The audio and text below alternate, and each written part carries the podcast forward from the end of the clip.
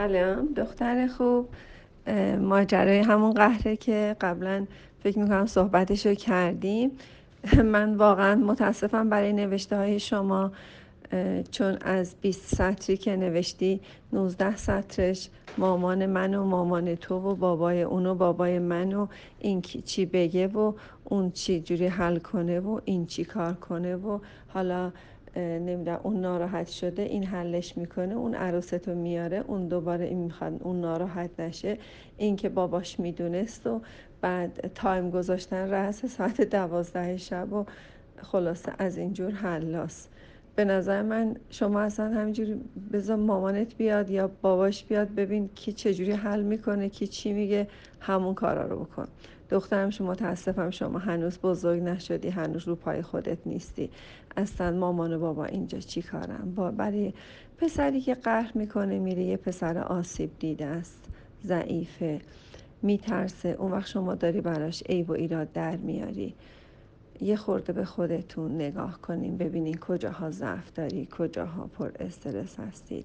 اون طرف شما یه آدم کاملی نیست. شما ازدواج کردید.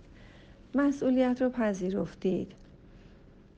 به امضاهایی که کردید اقنامه که نوشتید امضاهاتون رو برین یه بار دیگه مرور کنید. یک دوباره از اول اونها رو یک بررسی بکنید مثلا ببینید که چه اصولی رو امضا کردید و قوانین مملکت رو بدونید. هنوز دنبال این هستی که مامان تو مامانش و مامان تو مامان اونو. نمی‌دونم فک و فامیل و حالا اگه بیاد چی بگی اگه نیاد چی کار کنی؟ من نمی‌دونم می‌خوای چی کار کنی؟ اول رفتارهای خودتو درست کنی ایرادگیری های خودتو کم کن اول اخلاقتو درست کن.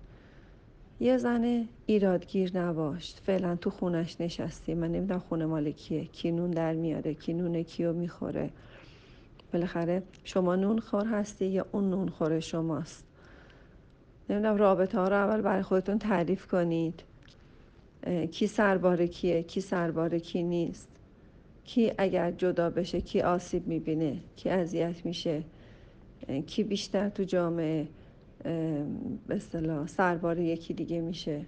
همه اینا رو حل کن بعد حالا مامانش و مامانش و بابام و بابا تو خواهرم و خواهر تو فک و فامیل و اونا فامیل های شما هستن. شما هنوز معنی یعنی تعریف خانواده رو تو گفتم تو چهارم دبستان تو درس اجتماعی خوندیم. خانواده شامل زن شوهر و احیانا بچه است.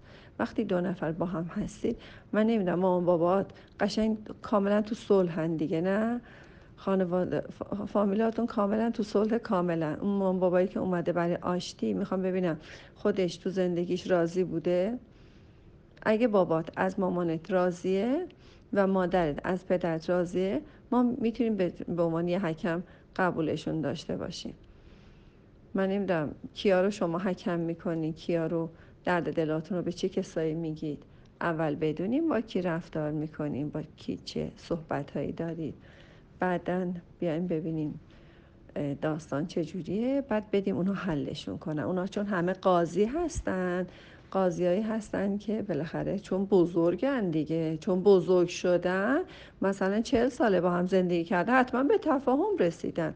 البته که رسیدن. اگه به تفاهم رسیدن بعد از چهل سال بیان مشکلات بقیه جوانامونم من بدم حل کنن. خیلی هم خوشحال میشیم.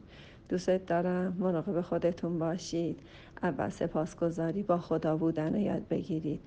بعد برین سراغه ایرادگیری از موجودات خداوندی که برای شما به عنوان آزمایش جلوی راه شما قرار داده شده. دوستتون دارم. سپاسگزار باشید.